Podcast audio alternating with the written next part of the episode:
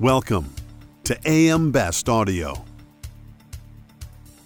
Hurricane season has just started, and how it will play out remains to be seen.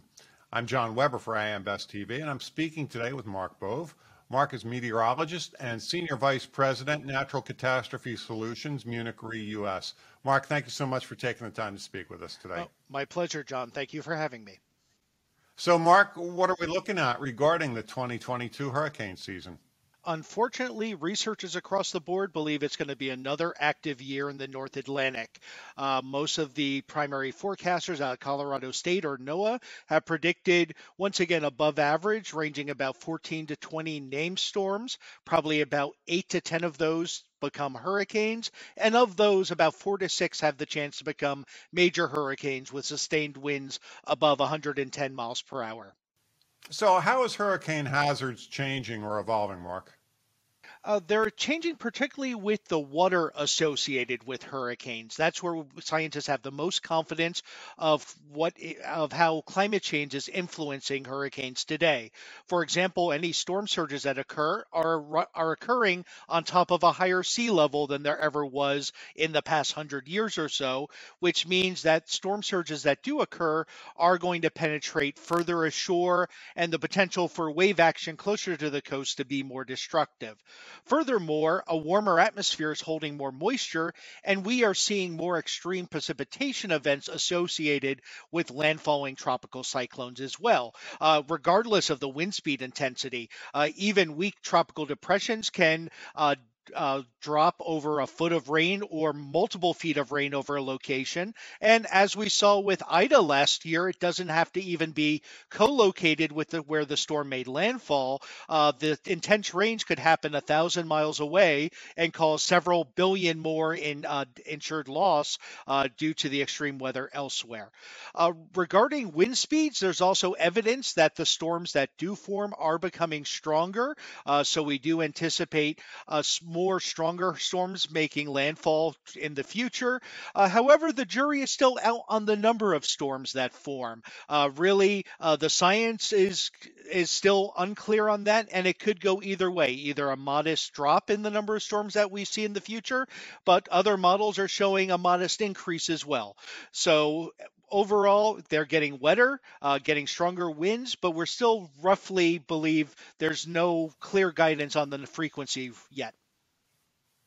And with that, how is the insurance industry's view of hurricane evolving? Well, you have to take risk from the three perspectives. First, the hazard itself, which I've already noted. They're getting wetter, uh, getting windier, uh, even though there's no real change observed in the frequency.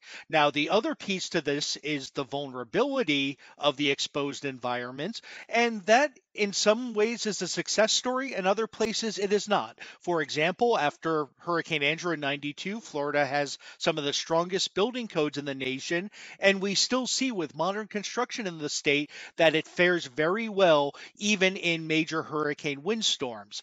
Uh, however, other parts of the country really have not, over the past 20 years, updated their residential building codes, and you can see this in the results. Uh, the, we can build to be more resilient to all but the worst storms, but we have an inconsistent patchwork of building codes across the coast of this country, and it can lead to very different outcomes in different states, even given the same intensity of storm. And the last piece, of course, is the exposed values at risk. And of course, with the continued population shift towards coastal areas, uh, particularly Florida and the Gulf Coast, uh, that means we have more people living in harm's way than ever before. And also, those people buy property and bring their per- personal property, all of which is much more expensive than it was in the past. And of course, with uh, current levels of inflation, means replacing or rebuilding any of that property uh, will be even more expensive in the past as well. Mark, are insurers adequately prepared for what could be a very active season? John, I can't speak for every single insurance company in the market, but I certainly hope uh, that they are tracking their accumulations in high risk areas and whether themselves or via a broker using catastrophe risk models to assess what their tail risk is to their portfolio and taking adequate and necessary steps to protect the solvency of their organizations should a very extreme event occur.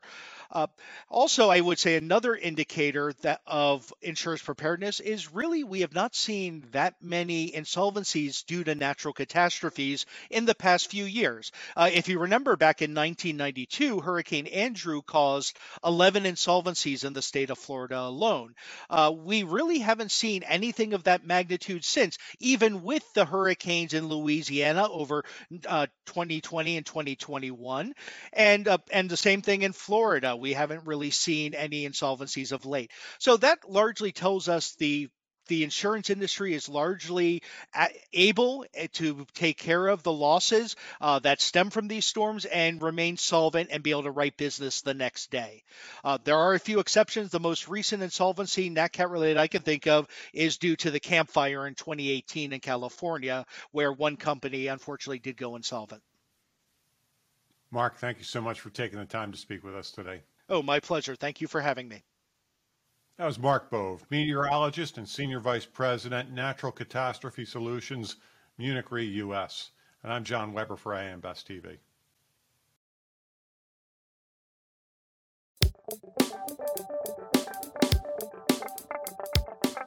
Looking to get the full attention of the insurance industry? We have the platforms that will do just that. Whether it be AM Best TV, AM Best Audio, Best Review Magazine, or Best Day.